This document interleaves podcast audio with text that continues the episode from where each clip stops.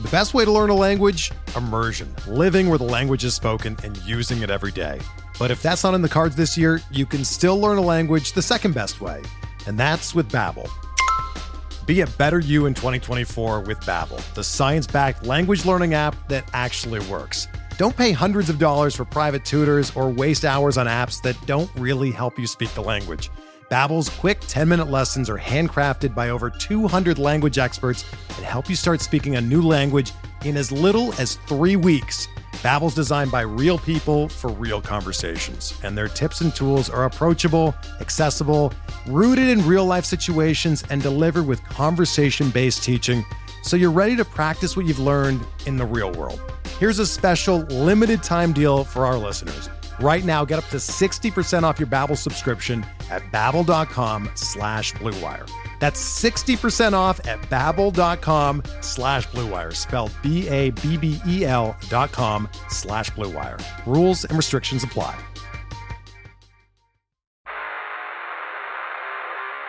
You don't want it. You don't need it, but you're going to get it anyway. The Kevin Sheehan Show. Here's Kevin.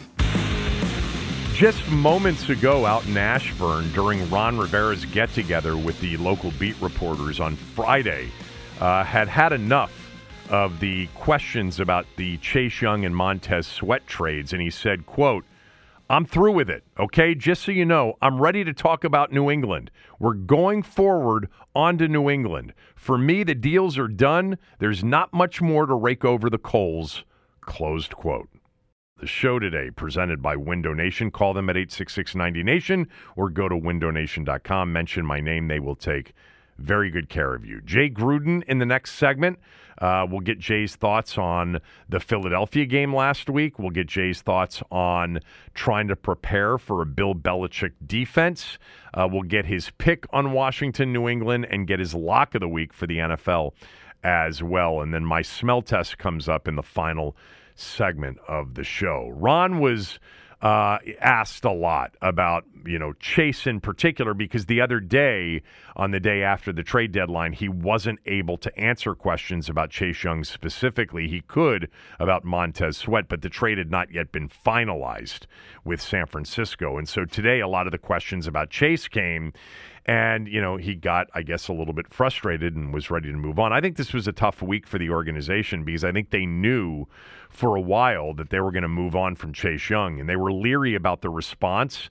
Actually, two responses uh, what they'd get offered for him, and then what the response from their uh, media base and customer base would be to what they got back for Chase Young. The Montez Sweat trade, again, we've talked about this since the trade it's clear that that was not their number one priority. That Chase, moving on from Chase, was the number one priority. And they didn't expect to move on from Montez Sweat, but they got too good of an offer, so they didn't want to pass it up. Uh, but Chase, they've been planning on getting rid of for a while now. John Lynch, speaking out in San Francisco yesterday, the 49ers GM, said he and Martin Mayhew had been talking for a couple of weeks uh, about this. I wonder if they hadn't gotten a late third round compensatory pick and the best offer had been something like, let's just say, a conditional fourth or fifth rounder for Chase, I wonder if they would have accepted it. I think they would have. I think they were so ready to move on from Chase Young. And I think it's been that way for a while and maybe they should have moved on a lot earlier. I know that they, you know, were certainly interested in dealing him before the draft last year, but they didn't get a good enough offer. So they were hoping to get something back that they could hold up and say, look, you know, he's injured and it really is a shame, but we got a really good offer and we couldn't turn it down. That's not really what happened the other day. So Ron was asked a lot about Chase and you know, one of the things he was asked about was just the value. Was it what they hoped to get? And he said, it's never what you hope. Well, it was with Montez. Uh, when we go through the injuries that we talked about, nobody foresaw that. So that's why we're just moving on for the opportunity we have and that they have as well. Um, and uh, yeah, uh, you know, he, he he didn't say a lot uh, necessarily negative or positive about Chase and his answers. Uh, you know, leaned on the injury stuff a little bit. Um, and there you go. Uh, that that history that is now history. It is behind us, and it's behind them, and they've done what they've done. You know, it's interesting because I was thinking about the game on Sunday and the prospect of winning the game. Like they've got a legitimate chance to win this game Sunday. New England's not very good. Uh, New England's really not that good on offense, uh, and they've lost key players on defense. And if Washington were to win this game, they could be the seven seed by the end of business Sunday night. I mean, it's possible. And I, I feel like the trade deadline has brought with it, along with the way they played Sunday offensively against Philadelphia. I think the last you know, Sunday through Thursday has brought this feeling of kind of a reset. Like, okay, uh, here we go, second half of the season, and now it's going to be all about football. But it really won't be because we will be, you know, over the next couple of months hearing, I, I think, probably reading stories about, you know, potential GM candidates, potential head coaches, you know, who Josh Harris may have been consulting with, you know, over the last couple of months. Um, we may get some of that, and that will be a big part of the story, just like who the new owner is going to be was a big part of the story after, you know, the announcement a year ago yesterday on the Bank of America retainer uh, that Dan and Tanya um, had announced. That was a year ago yesterday, and you know it became all about well, who's going to buy the team if they're going to sell the the majority stake, which we found out shortly thereafter that they were going to. Um, and I do think there will be a lot of what's next the rest of the way, but if they win Sunday off of the no more trade discussions, deadlines come and gone. They looked really good last week against Philadelphia, especially on offense, especially with this quarterback. And oh, they just went in and had another good performance against New England and won the game. And oh my God, they're in the seventh spot. I think there will be some. Uh, I would put myself into that you know group that would start looking at you know, hey, I mean, the NFC is wide open for that seven spot, man, especially now that Cousins is out in Minnesota. Uh, you know who is out in Minnesota. I mean, right now you got the Eagles and Cowboys, you got the Lions, you got an NFC South winner, and you've got Seattle and San Francisco. That leaves another spot for a playoff team. And here are the teams vying for that Washington out of the NFC East because the Giants aren't. Uh, I don't think anybody out of the NFC North anymore with Kirk gone. It would have been Minnesota vying for not only a playoff spot as a wild card team, but probably getting themselves back into the into the division race with the way they were playing. But now with a rookie quarterback, maybe Josh Dobbs, they, the Packers and the Bears, I don't think any one of those three teams is going to snag the seven spot. In the NFC West, Rams, Cardinals. Rams are starting to fall apart. The Cardinals have no shot. In the NFC South, Carolina doesn't have a shot. So that leaves two of the three NFC South teams that don't win the division. So let's just say, you know, teams like New Orleans and Tampa, along with Washington. Those three teams you know, the two that don't win the NFC South and Washington will be vying for the seven seed. Uh, and maybe Washington will be on the list of teams not vying for it anymore. And I think if they lose to New England, they're kind of out. You know, at three and six, facing Seattle, the Cowboys, and the Dolphins, and three of the next four, they would be out. But if they beat New England Sunday, which I think they can, they're right back into this thing. And then, you know, you got to decide whether or not you're going to be all in on the rest of the season. I enjoy when the team is in contention post Thanksgiving. you know, give us something to root for, big games to talk about. I mean, if they lose to New England and then lose to Seattle and they're 3 and 7, this thing is you know, this thing's going downhill in a hurry. And look, that may be the best thing too, ultimately. To end up with, you know, the best possible draft pick. We clearly have the Sam Howell and Eric Bieniemy you know, um, storylines to keep an eye on the rest of the way as well. And that'll be very interesting. Um, but I think they can beat New England. And I think if they do, it's going to feel like kind of a new season at four and five. Trade deadline behind us, the whole Chase Young stuff behind us. Uh, and we'll see. I mean, it's not going to stop a lot of what's next as part of the conversation, but um, yeah, be interesting if they beat New England. I think there will be a different feeling that maybe some of you don't have right now. And I'm just sensing that I might end up having that feeling on Monday if they win. My prediction coming up keys to a win over New England coming up. Then we'll get to Jay Gruden. Uh, Window Nation right now offering an incredible deal. How about no interest for five years? You don't have to pay any interest for five full years on your new windows. Plus, buy two, get two free with no limit. Call them at 866 90Nation or go to windownation.com. Mention my name. You'll get a free estimate. You've got nothing to lose.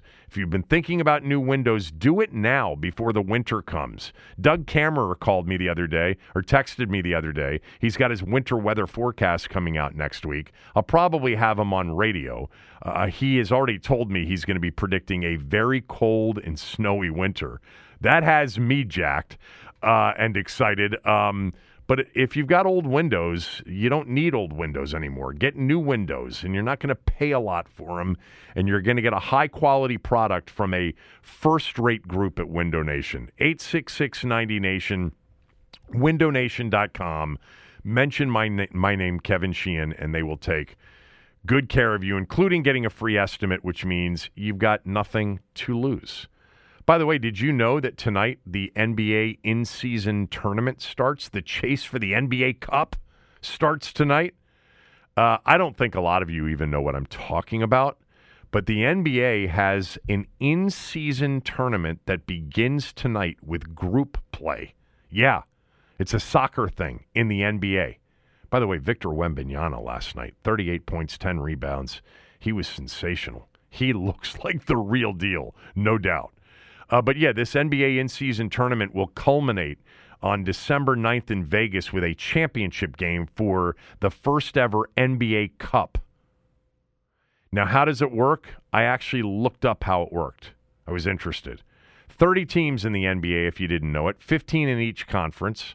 They're going to create five, six groups of five teams, three in each conference, three groups of five in the East, three groups of five in the West. There will be group play. You'll play four games, two at home, two on the road, against the other four teams in your group. The team with the best record in the group advances to the knockout stage. That would put six teams in, into the knockout stage. And then the next best two records or wild card teams would go in and they start a knockout round, quarterfinals, semifinals, and then the finals in early December. All of these games, with the exception of the championship game, count as regular season games. So they are teams that you were already playing in the regular season anyway, but it's just going to go towards your regular season record and towards this NBA in season tournament. I don't think anybody cares about this, but if you do, the Wizards play their first group play game tonight in Miami. They are nine and a half point underdogs. Uh, man, um, the NBA trying to create something in the middle of football season. Now, the championship game in Vegas is December 9th. That is that Saturday in which you have no college football. You don't have, you've got Army Navy and the Heisman Trophy ceremony at night. And then they're going to play the game at night in Vegas. Uh, all right, enough on that. Let's get to keys to a win over the Patriots on Sunday and a prediction. So, everybody that you talk to, and if you watch New England, um, you see that they are very complex defensively, more so than Philadelphia. This is a different test. Logan Paulson was on with me on radio this morning, and he said, It's just a different test. Philadelphia is simple. You know what you're going to get. Um, and you can see it. And, and, and it made it much easier along with the game plan from Eric Bieniemy last week on Sam. This week, Bill Belichick feasts on young quarterbacks with, you know, stunts, constant stunts up, up front, constant coverage switches. You know, they're in cover three, then they're in quarters, then they're in press man, and they show looks that they're not actually in. He really does a great job of confusing veteran quarterbacks, you know, let alone young, inexperienced quarterbacks. So, um, key number one to beating the New England Patriots you got to minimize your mistakes against New England's defense. New England doesn't have great players on defense. They've got Matthew Judon and Christian Wilkins, um, Christian uh, Christian Gonzalez, excuse me, out. Remember, he was the corner selected right after Emmanuel Forbes. Uh, was the consensus either one or two corner in the draft? He's on IR. Judon's on IR. They have nothing offensively. Um, they really don't. They have no playmakers on offense. But number one is minimize the mistakes against New England's defense. You know, if you don't see what you think you're, if you don't see something that you recognize, look for that incompletion and punt it. Because New England's not going to score a lot, I don't think. I mean, I say that, and the defense has been pretty awful, understood. But I think you've got to be really careful offensively. Uh, and I don't know that running the football is an option. New England's uh, average allowed yards per rush is 3.4. That is the second best in the league on yards per rush defensively. So, like last week, I didn't think that they would run well against Philly, even though Jordan Davis and Jalen Carter didn't play that many snaps in the game. You're probably not going to be able to, you know, avoid the confusion of what Belichick throws at you from, you know, a pass defense standpoint. You're not going to be able to avoid that by running the football consistently, I don't think. Number one way to beat New England, the number one key is minimize your mistakes offensively against New England trying to confuse a young quarterback. Number two, same pass offense as last week, please. Same pass offense short game, screens, rollouts, dashes. Let's not get into the drop drop back game, even though they are near the bottom of the league in sacks this year. The Patriots are. So were the Bears. So were the Falcons. So were the Giants. Uh, I want to see the same thing I saw last week. I was so impressed with Eric Bieniemy's game plan and play calling. Short game in the pass offense. Thirdly, you got to stop the run. Uh, they don't. They're not going to beat you through the air. Rhamondre Stevenson, pretty good. Washington's done a good job stopping the run. If you stop the run Sunday and you turn them into a one-dimensional football team with Mac Jones, who actually may not be the problem. I watched a couple of the Patriots games. I think they don't have anybody that gets open. Maybe they will against Washington's defense and Washington's secondary. But anyway, uh, stop the run, make them one dimensional, and it's going to be hard, I think, for New England to score. Obviously, as always, cliche, but you can't hand them short fields. I think things like, you know, kickers in this game and punters in this game will be important. I like Washington to win the game Sunday 24 to 23. 24 23 Washington to get to 4 and 5 and I think we will have a different view of the season come Monday. All right, Jay Gruden up next, right after these words from a few of our sponsors. We're driven by the search for better. But when it comes to hiring, the best way to search for a candidate isn't to search at all.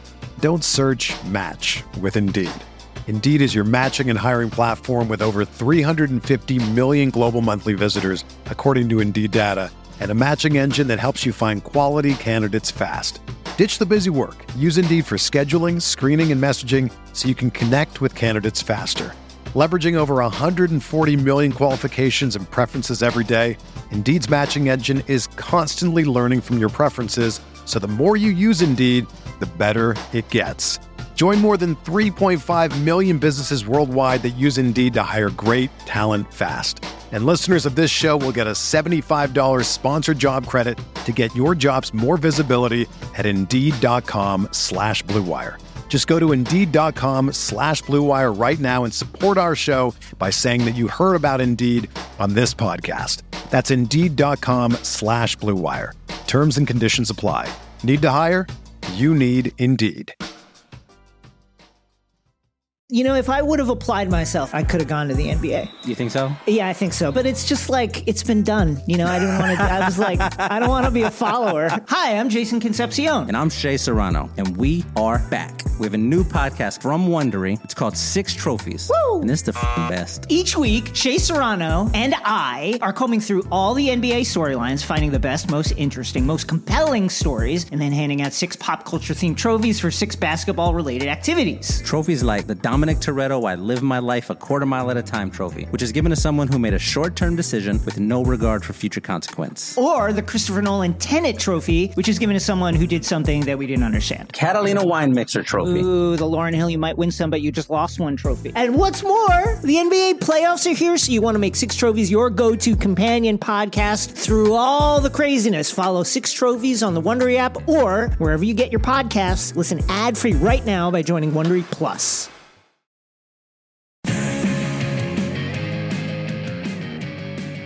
This segment is brought to you by Surfside. Good news your favorite spot for tacos in DC is making it easier than ever to feed your family fast. Lots of family time is coming up this season, and Surfside's fajita boxes are here to make your dinners easy. On the go or on your way home, they are the best way to feed your crew with a meal everyone will love fajita chicken, steak, veggies all the fixings in a convenient grab and go box. If you're thinking ahead, hop online to order a fajita box in advance. On the fly, fajita boxes can be ready in minutes flat and delivered straight to your door. Learn more at surfsidedc.com. That's surfsidedc.com. Jay Gruden is with us as he is every Friday. I was looking at something um, just before we started to record this. Most wins for a coach in the Super Bowl era when trailing at the end of the third quarter. It is a who's who of all time great coaches. Don Shula has 45 wins after trailing at the end of the third quarter. Andy Reid's got 38. Belichick's got 34. Dan Reeves, 34. Marty Schottenheimer, 34. And after last night, Mike Tomlin is next at 33. What do you think of Mike Tomlin as a head coach? I coach with Mike at Tampa Bay. He's uh, he's a good football coach. He's a really good motivator. He knows how to handle players and uh, get the best out of players. You know, he was a defensive back coach at Tampa Bay and went on to be the head coach, obviously. So I don't know how much input he has with the offense or defense anymore, but he's more of a Pete Carroll, more of a motivator type guy, more so than an X's and O's guy, and, and that's important nowadays. He handles the game, handles players extremely well, and they've done pretty good in the drafts over the years. And they always they always have a good identity about themselves. They're always a tough, physical football team, and that stays consistent over the years. I mean, he's never Jay had a losing season as a head coach. It's pretty amazing. I mean, he's had some 500 It is amazing, seasons. especially you know you could you could put a lot of credit to Ben Roethlisberger, but he's been out a little while and he's still man, manufacturing some wins. I mean, they win ugly. It's not pretty, but it is Steeler football. You know, you watch that game last night. It looks cold, windy, and and next thing you know, it's twenty to sixteen. They're running off the field with another win. It's amazing. They are the first team, ugliest football ever. uh, the, the first team in NFL history to be outgained over the first eight games of the season. To also have Yeah. a winning record. They're five and three. They've been outgained in eight straight games. First team in NFL history to have a winning record after being outgained in eight straight games. I mean, it's it's Yeah. it's, it's incredible, and, and you see it You know, I coming. watched all their games this year. I watched all their games this year, and I could just tell. I could. Oh, they're into the third quarter. It's close. Steelers are going to win this sucker. and sure enough, they figure out a way to pull it out in ugly fashion. It's amazing. Uh, who's the best coach you've ever coached with, and who's the best coach you've ever coached against? Coached with. Well, my brother was my the best coach I ever coached with. I Oh. coached with him for seven years at Tampa Bay. Right. Obviously, Figured and that then, would be your coached answer. Against. Coached against. Um, that's a tough one. Probably. Well, probably Belichick. You know, just playing out there, Belichick with Tom Brady. Obviously, his defenses are always tough. I mean, they're always physical. They do a lot of stunting, a lot of crazy things. Uh, Dick LeBeau was tough at Pittsburgh when he was there. Um, there's more personnel related teams than coach related teams Right. to me. Some of these good defenses that had good safeties, good pass rushers, man, it's just hard to get a yard sometimes. But I'd say Belichick just because of Um, the way he coaches defense is a very aggressive style. A lot of stunting, a lot of man, tight man to man, different leverages, and hard to get open. So, what is Washington facing this week against New England's defense? That. Yeah. That a lot of uh, you know they disguise their intent pretty well defensively. They do a good job of taking away your number one option. So I'm sure they'll have a plan for Terry, and then uh, expect some tight man to man with some different blitzes, some internal blitzes with the linebackers, which Washington's had trouble with over the course of the season. A lot of stunting with the defensive linemen which Washington's had trouble with over the season.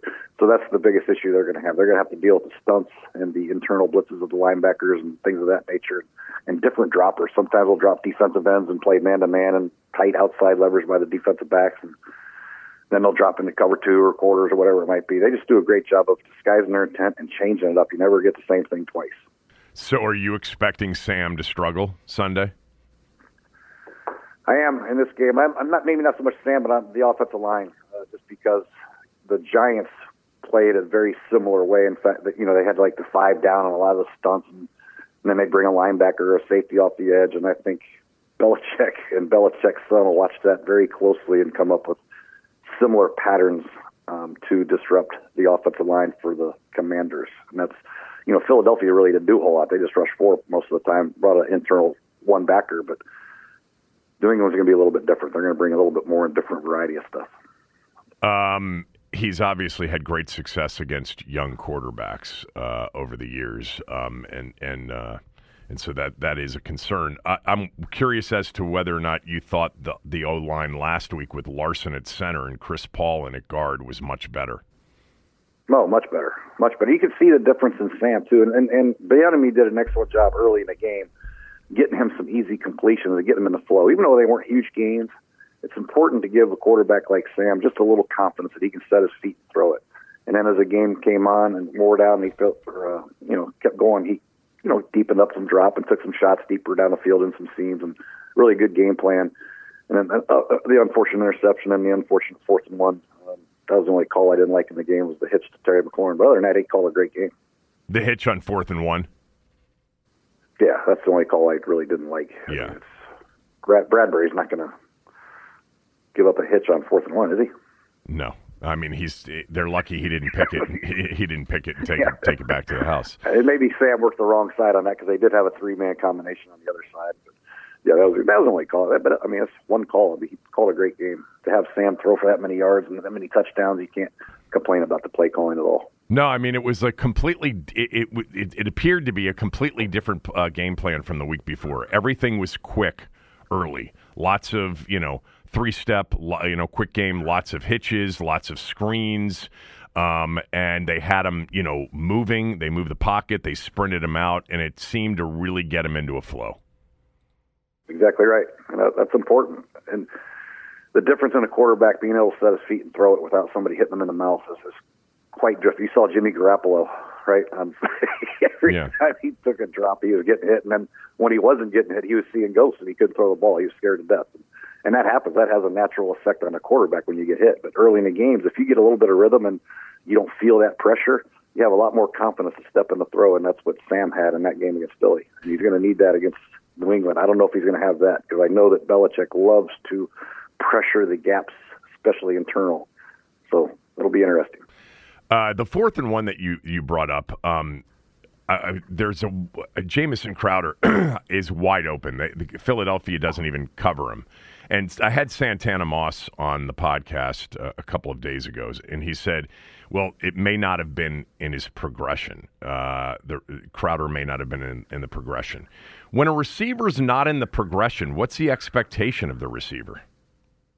All receivers are in the progression. There's no such thing as being not in the progression. It may be the fifth progression, fifth guy or fourth guy, but he's part of the route, so he's going to be a viable option. Sometimes the guy's running a, a clear, but if the safety squat and nobody covers a clear, sometimes you get to it, sometimes you don't. You know, I've seen that happen. I've seen Stafford hit a clear, and uh, he's not even in the progression technically, but he's part of the pattern. But uh, you know, a lot of times if you have uh, man to man and and he's your like Terry's your number one guy um, in man, and then if it's zone coverage, you work the other side against zone coverage for the zone beater. So technically, if it's man and Terry's number one progression, he probably won't get to Crowder, who's the zone beater over there. Right. If that makes sense. Yeah, it does. Uh, all right, let's talk about the trades. What was your reaction to them trading not one but both Montez Sweat and Chase Young? Very surprising. Just there's a couple reasons why, because they're both great players, good players. You know what I mean, and they're having a pretty good year, and they play the same position, and the depth of that position has to be affected in a negative way when you lose two star players at the same position. It'd be different if one was a defensive end and one was a tight end you know, but they're both the same position, so that's going to have impact on their depth moving forward. And then obviously the skill of a pass rusher. The pass rusher position is very hard to find in the National Football League. Second round, third round, whatever it is. I mean, you can find find them, but it's very difficult to find a, a guy like a Chase Young or Montez Sweat in the second or third or fourth or fifth round. So, you know, I, I just I value the defensive line. I value guys who can hit the quarterback, and I value guys who can protect the quarterback. And if you have them you don't want to lose them. You don't want to lose Trent Williams for nothing, and you don't want to lose Montez Sweat or Chase Young for basically nothing either. I mean, they got but they, they got to get something. That's, they at least they got something. Now you got a second round pick, which was good for Sweat. Which, yeah. you know, so they got something. I, I can understand trading one, but it was surprising to me that they traded both. Well, it's very clear, you know, with the you know the, the, the leaks that were out on Chase Young uh, after the fact. They wanted to get rid of Chase Young. What do you what do you think? I mean, I don't know if you followed it at all, but clearly for the time he was there, it was apparently difficult to coach him. Uh, and I'm curious as to what well, your reaction to that is. Well, he was a cheerleader most of the time. You know, the only time I saw him do anything for the first couple of years was waving a towel on the sideline. It drove right. me crazy. Yeah. They kept showing him like he was a team leader and, and team cheerleader. But I don't know what internally, um, what type of guy he was. They should have known when they drafted him at number two, what kind of guy he was from Ohio State and their due diligence. But, you know, this might be a problem and let's go elsewhere. But, you know, uh, who knows? That's that's an internal issue. That's a, with the coaches and uh, Jack Del Rio and obviously Coach Rivera. So, you know, I don't know. I can't comment on that because I don't know what type, type of guy he is. Yeah. Do you ever, with um, with a player that's got extraordinary talent, just adjust the way you coach that person. You know, uh, t- uh, we were talking yesterday.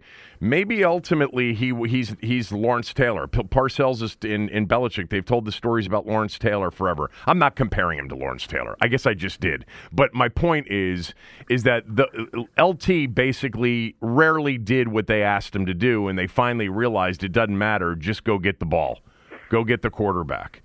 Um, I, I think Jack and and Ron perhaps are more rigid with their expectations uh, of their players.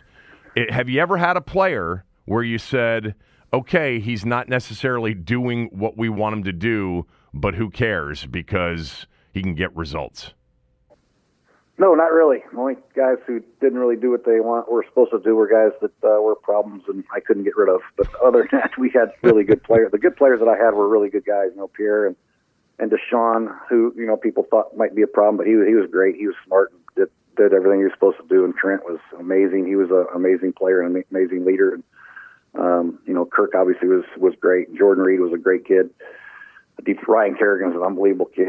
You know, Orakpo my first year was great. So yeah, we we never really had any issues with those guys. Um, just some of the guys that weren't very good had some issues with. right. We'll steer clear of that. We've heard those names before. All right. Um, uh, yeah. So they've got you know we'll see what happens. I mean they they they apparently team coaches said it's addition by subtraction. I guess we'll find out beginning Sunday. So let's talk about the matchup against the Patriots. You've already discussed what Sam and what Eric Bieniemy are going to be up against. Uh, but you know overall, how do they go in and win this game? I think they have to play great defense against New England. They really do. They can't get behind. Um, that's the most important thing. They have to be probably a little bit more physical at the point of attack offensively with Brian Robinson, try to get him going. I don't think we can expect to throw the ball 40 times against New England and have success throwing the ball consistently against that defense and that pass rush. So I think it's uh, plan on grinding one out, making your field goals, punt when you have to punt. Make Mac Jones go the length of the field and don't give him any – uh, short fields. That's for sure. So they're getting a little bit better offensively, but still they're they're a work in progress with the receiving corps that they have. With you know, they, I don't even know who they have. They got the Rager and um, yeah. I think one of their guys just got hurt. Right, yeah. They might be hurt. Yeah. So they're going to struggle offensively. They're going to try to run the ball and, and shorten the game as well. So it's going to be a field position battle. Don't turn the ball over and um, make the plays when they present themselves and try to get Terry matched up one on one and take a couple shots with him. We got a weekly theme going with Jay Gruden here. Don't be afraid to punt, kick your field goals, and you know, let's try to get out of here with a 17 14 uh, yeah. game. I mean, you, you, see Pittsburgh. I know. They're fine. What are they, but, five and three? But that's what not the, the, way you wanted to coach. Sometimes that's the way you have to coach. If you don't have an elite offensive line or quarterback or whatever, uh, you know, supposedly, well, now that their defense is a little shaken and ranked 30th or whatever it is, maybe you do have to be more aggressive. Uh, I think you have to see how a game starts out. You know, get your first 15 out, see how the game goes, see how you're protecting see how the defense is playing, and then you adjust from there. Maybe you become more aggressive. Maybe you don't. Just see how the game goes.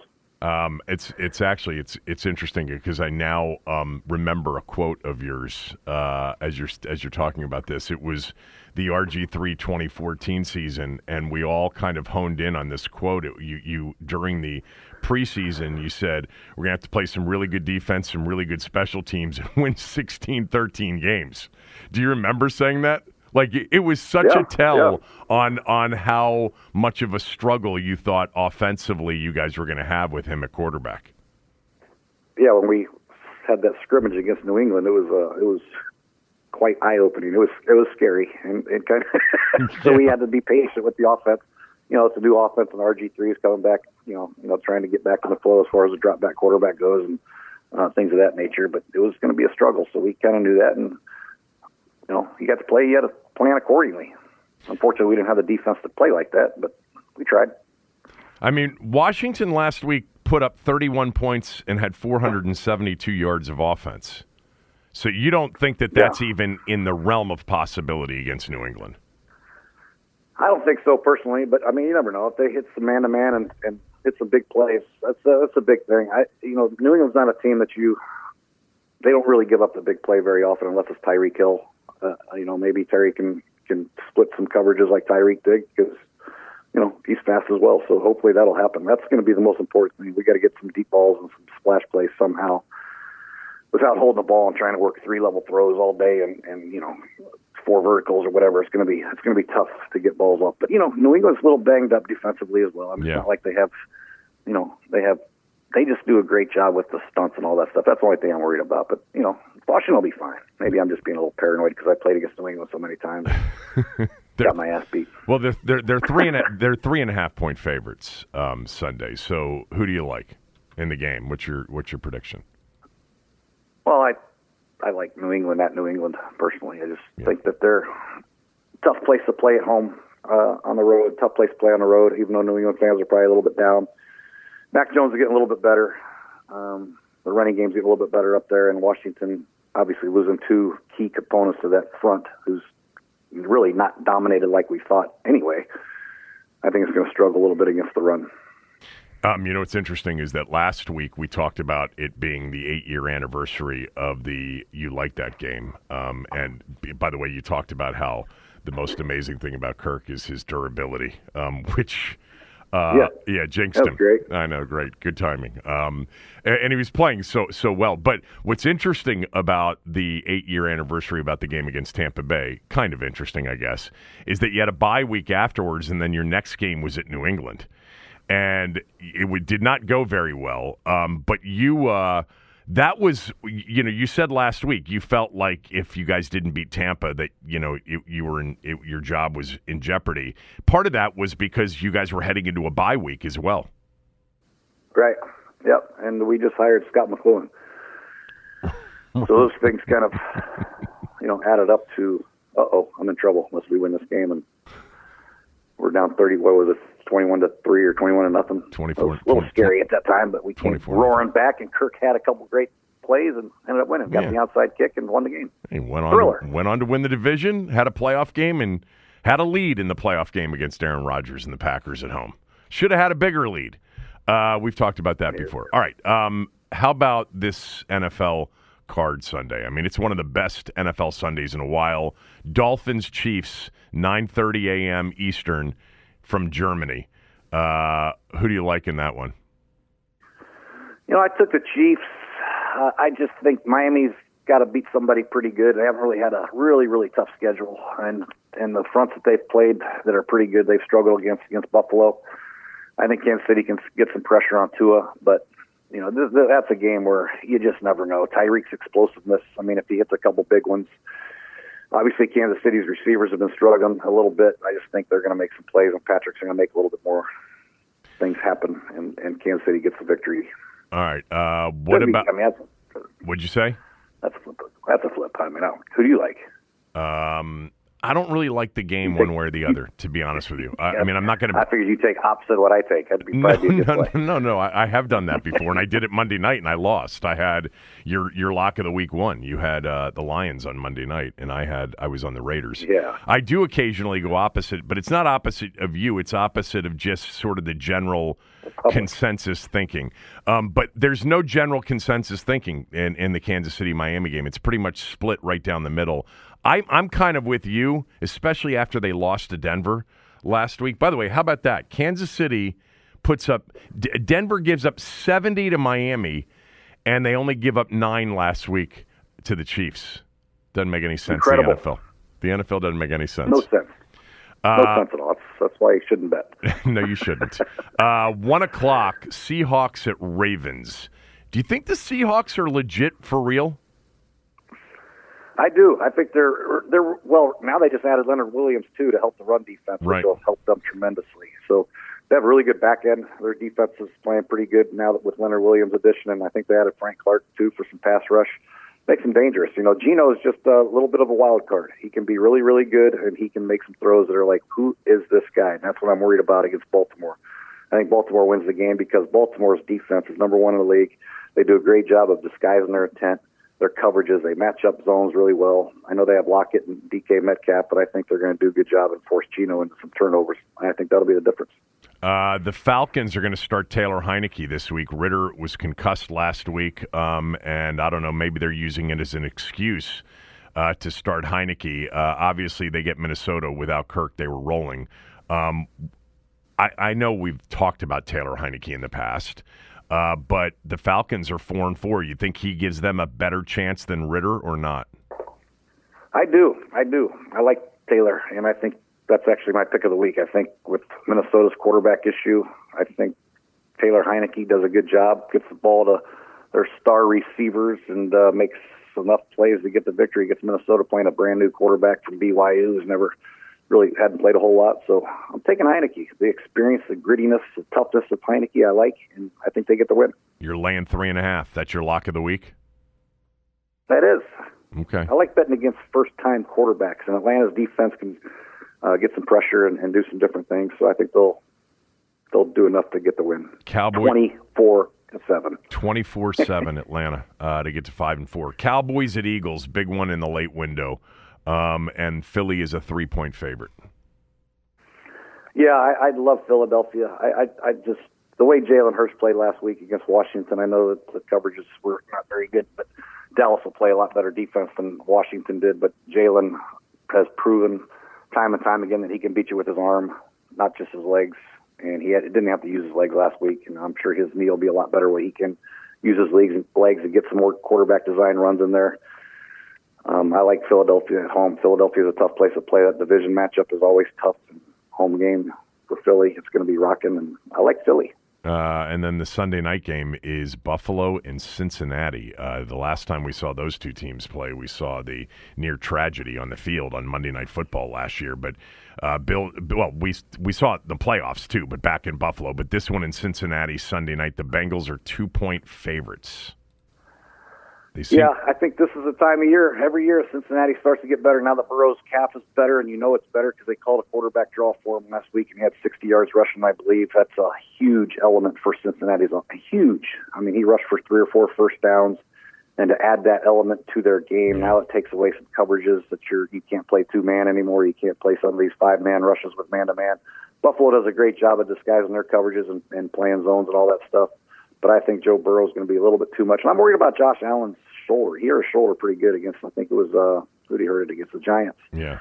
And and and uh, I'm just worried about his shoulder because I had that AC joint on my right shoulder. And that thing that thing hurt for a while. You know, he can throw still, but it hurts and it affects your throwing motion.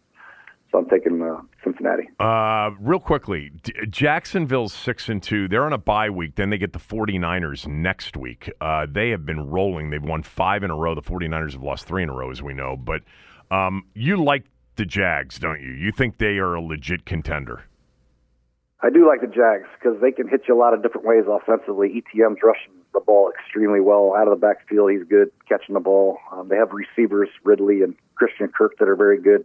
Zay Jones has been hurt, but he'll come back pretty soon, I think. Engram's a good tight end, a good tight end threat. So they're well balanced on offense and defensively. They're a lot better than people think. I mean, they have two. Travon Walker's getting a little bit better, but Josh Allen's a heck of a pass rusher. Yep. They're secondary. They're ball hawking. They're, they they have like 16 or 17 takeaways. So I do like Jacksonville. They're a good football team. All right. Enjoy the football this weekend. Thanks. I'll talk to you next week.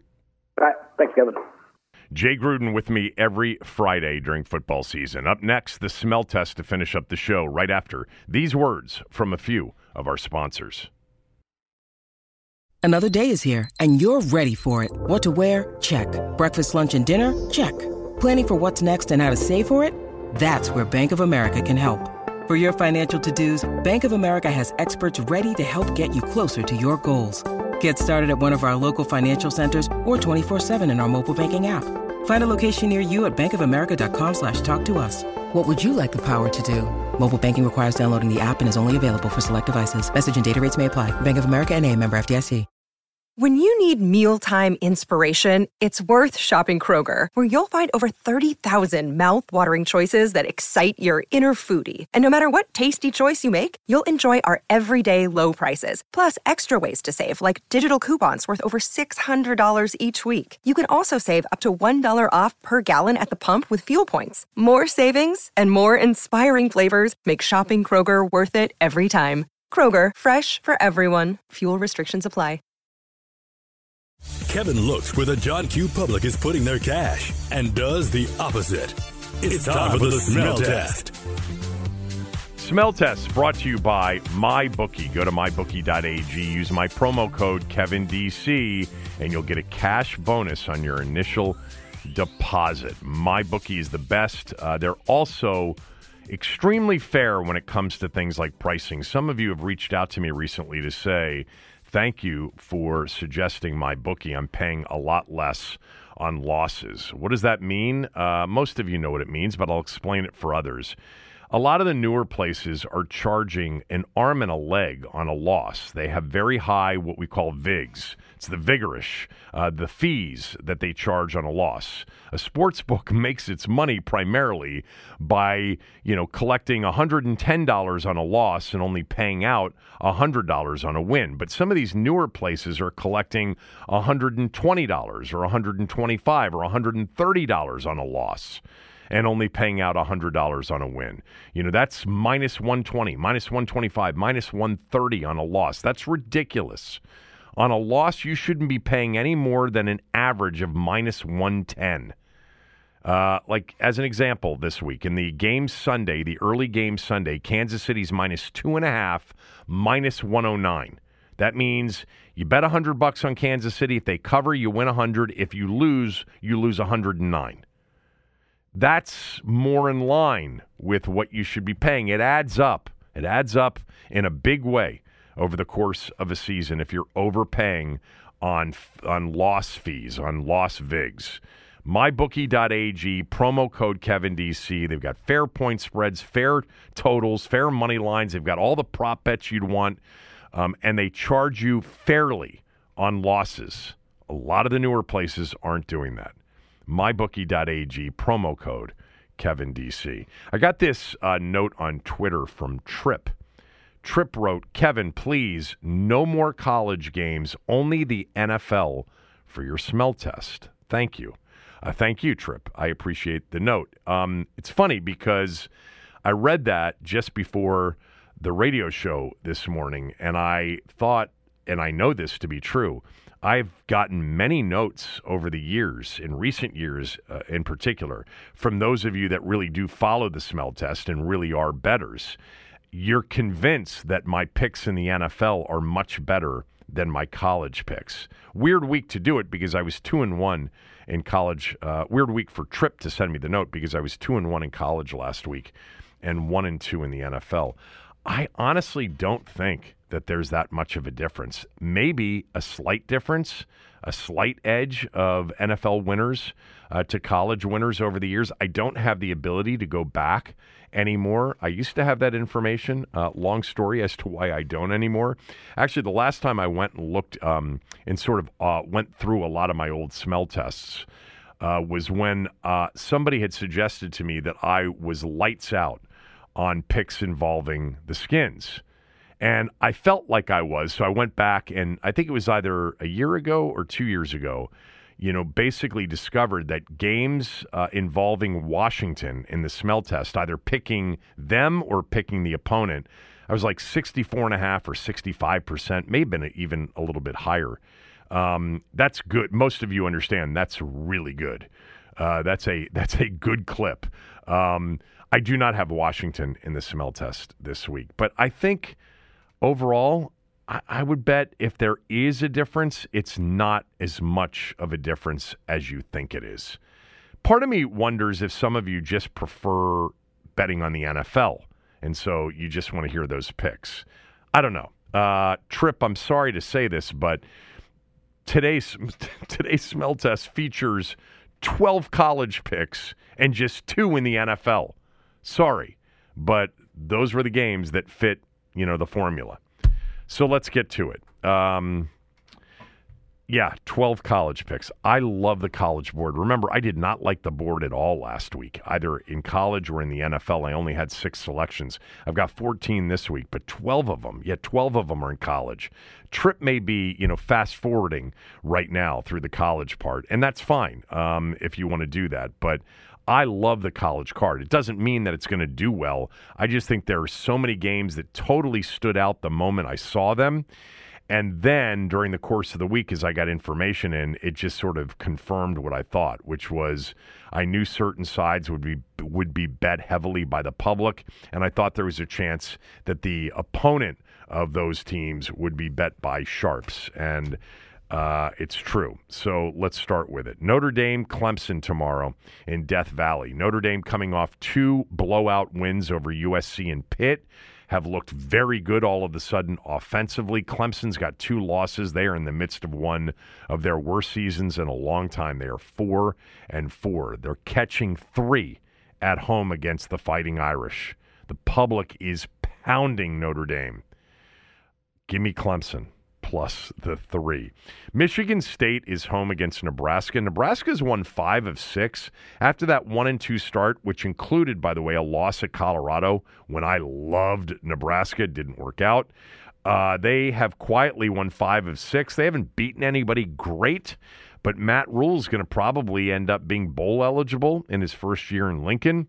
Uh, just a tougher place now to win big because recruiting recruits just would much prefer uh, you know, nicer weather, nicer. I'm not saying anything about the Nebraska campus. I've never been there, but we know that the weather ain't great and it's in the middle of kind of nowhere. Um, but maybe Matt Rhule will restore Nebraska football to its uh, glory days. But they're laying three at Michigan State. Michigan State's terrible. They are horrendous. They've lost six in a row. That line should be seven. I'll take Michigan State plus the three. Texas A&M at Ole Miss is only catching a field goal against seven and one Ole Miss in Oxford. Uh, I'm not a big fan of Max Johnson, Brad Johnson's son, as a quarterback. I think he's super high IQ, but there's just um, you know some plays here and there where he holds it a little bit too long. A and M, you know, under Jimbo Fisher, major disappointment.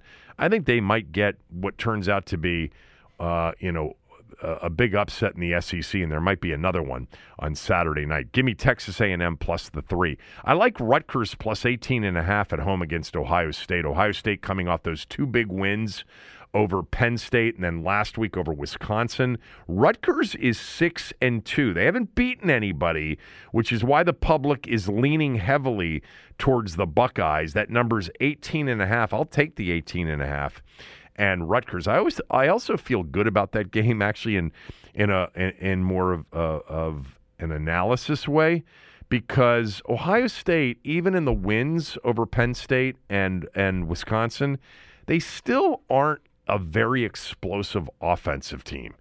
And to lay those big numbers, typically you do that with really good offensive teams. They're very good on defense, though. But give me Rutgers plus the 18 and a half. Houston, uh, I was on the other side of them last week with a winning uh, pick with Kansas State laying a big number. They lost 41 to nothing to K State. And now they're only catching three at Baylor. Give me Houston plus the three. Um, let's go to Louisville, uh, where Virginia Tech has a chance to keep things going. They've won three of four. Louisville's seven and one. If Louisville runs the table, they'll be in the college football playoff. They could with one loss because they will have knocked out Florida State, presumably in the ACC championship game. Uh, that line opened at ten and a half. It's down to nine and a half. Sharp money on Virginia Tech, public money on Louisville. I'll buy the half point here, as we've been doing with key numbers, and take the Hokies plus the ten. I mentioned at the end of the podcast yesterday that I think Maryland's got a chance to win the game against Penn State tomorrow. That line is now down to eight. It was ten and a half. That is super, super sharp money on the Terps. I'll take Maryland plus the eight against Penn State tomorrow. Georgia's laying a big number against seven and one Missouri. Everybody's looking forward to this, you know, doubleheader of Georgia, Missouri, then LSU, Bam at night. I'm going to take the favorite here. Uh, the public likes Missouri. Line's big at 15 and a half. Georgia's gotten it rolling a little bit here recently. I'll lay the 15 and a half and the dogs between the hedges in Athens. Uh, FSU is rolling along. Pitt got destroyed last week by Notre Dame. They lost by 51 points to the Fighting Irish, and they're only getting 21 and a half against Florida State. I'll take Pitt plus the 21 and a half. Uh, Middle Tennessee State plus three and a half. Enough said. Uh, USC Washington tomorrow night. SC catching three in the Coliseum against undefeated Washington. SC's been struggling recently. Even when they beat Cal last week, it was 50 to 49. They are horrendous on defense, but I'll have them tomorrow uh, plus the three, and probably a game that'll end up being like 52 to 49. Uh, SC plus the three in the Coliseum against Washington. And then I love LSU tomorrow night, and I'm so glad that the public is backing Bama uh, and that there's sharp money on LSU because I just, from an analysis standpoint, like LSU. I think Jayden Daniels takes a big, big step um, towards a Heisman Trophy. Uh, he is the second pick right now behind Penix Jr., the Washington quarterback. I've been telling you about Daniels and the LSU offense all season long. I think they're the best offensive college football team in America. They are not good defensively. That is true. Uh, I think he's going to be an NFL quarterback and a good one. I think they go into Tuscaloosa, beat Bama for the second straight year. They re, they won that overtime game in Death Valley last year. That line, you know, reeks of of a little bit short. Public likes Bama. LSU is going to knock them out of the playoff picture with a win. I don't think Bama can actually get themselves back into the playoff picture with two losses, even though the losses were to Florida State um, and Ole Miss, uh, one undefeated team, one one loss team. Um, but I think they're going to be a problem for Georgia when we get to the SEC title game. I loved LSU before the year started. I had no idea they would be this bad on defense, but man, are they good offensively. They have been really unstoppable. And Jayden Daniels is a legitimate Heisman Trophy winner and is working his way, I've noticed in recent mock drafts, into the first round. Uh, they are a scoring machine. Bam has been great on defense, but not against the best offensive team that they faced this year. Uh, that's not true. Ole Miss probably was the best offensive team they faced, but when they faced Texas early in the year, Texas came in, got big plays, rolled it up. Arkansas moved the ball against them.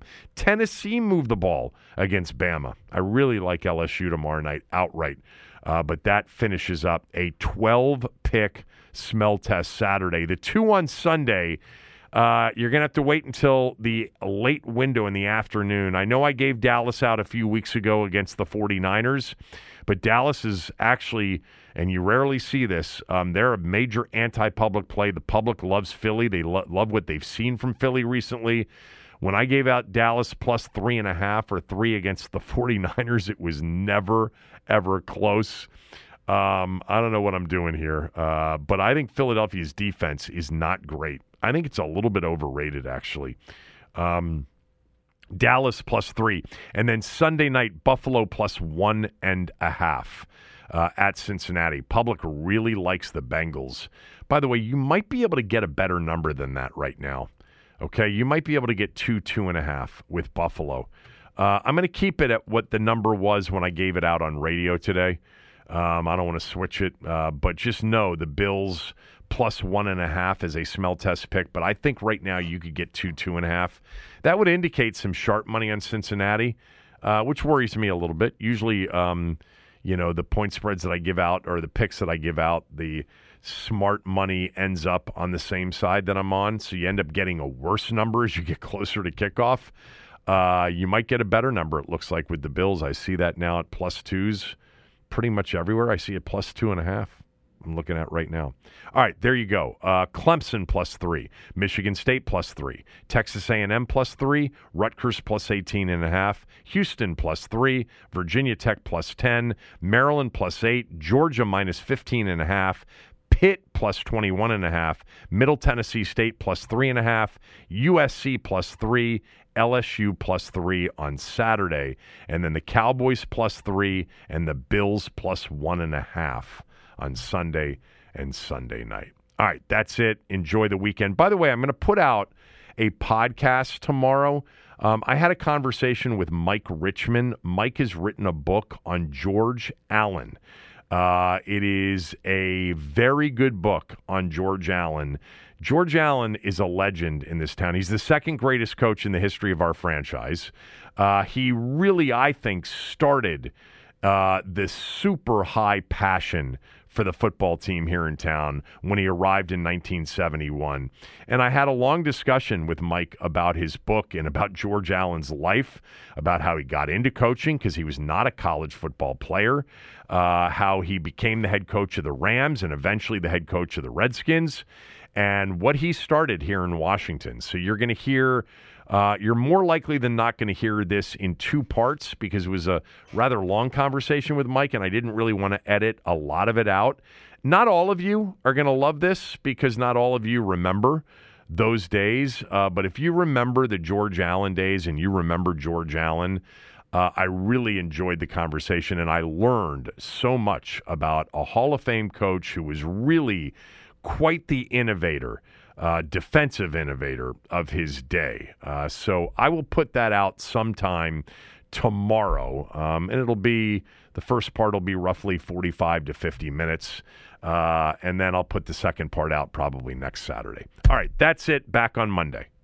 The headlines remind us daily the world is a dangerous place. The elites in charge say everything's fine, stop noticing. But you know better. And your gut knows that time is short to prepare for a world that is four missed meals away from chaos. My Patriot Supply has helped over 3 million families become more self reliant and is the company Americans trust to prepare. Go to mypatriotsupply.com and secure their best selling three month emergency food kits. Each contain delicious breakfasts, lunches, and dinners, averaging over 2,000 calories per day. Secure at least one food kit for each family member. For a limited time, save $200 plus get free shipping on all their Ready Hour 3 month emergency food kits. You're not ready if it's not Ready Hour Foods. My Patriot Supply also has solar power generators, water filtration units, biomass stoves, heirloom seeds, and critical survival gear. Shop mypatriotsupply.com today. mypatriotsupply.com.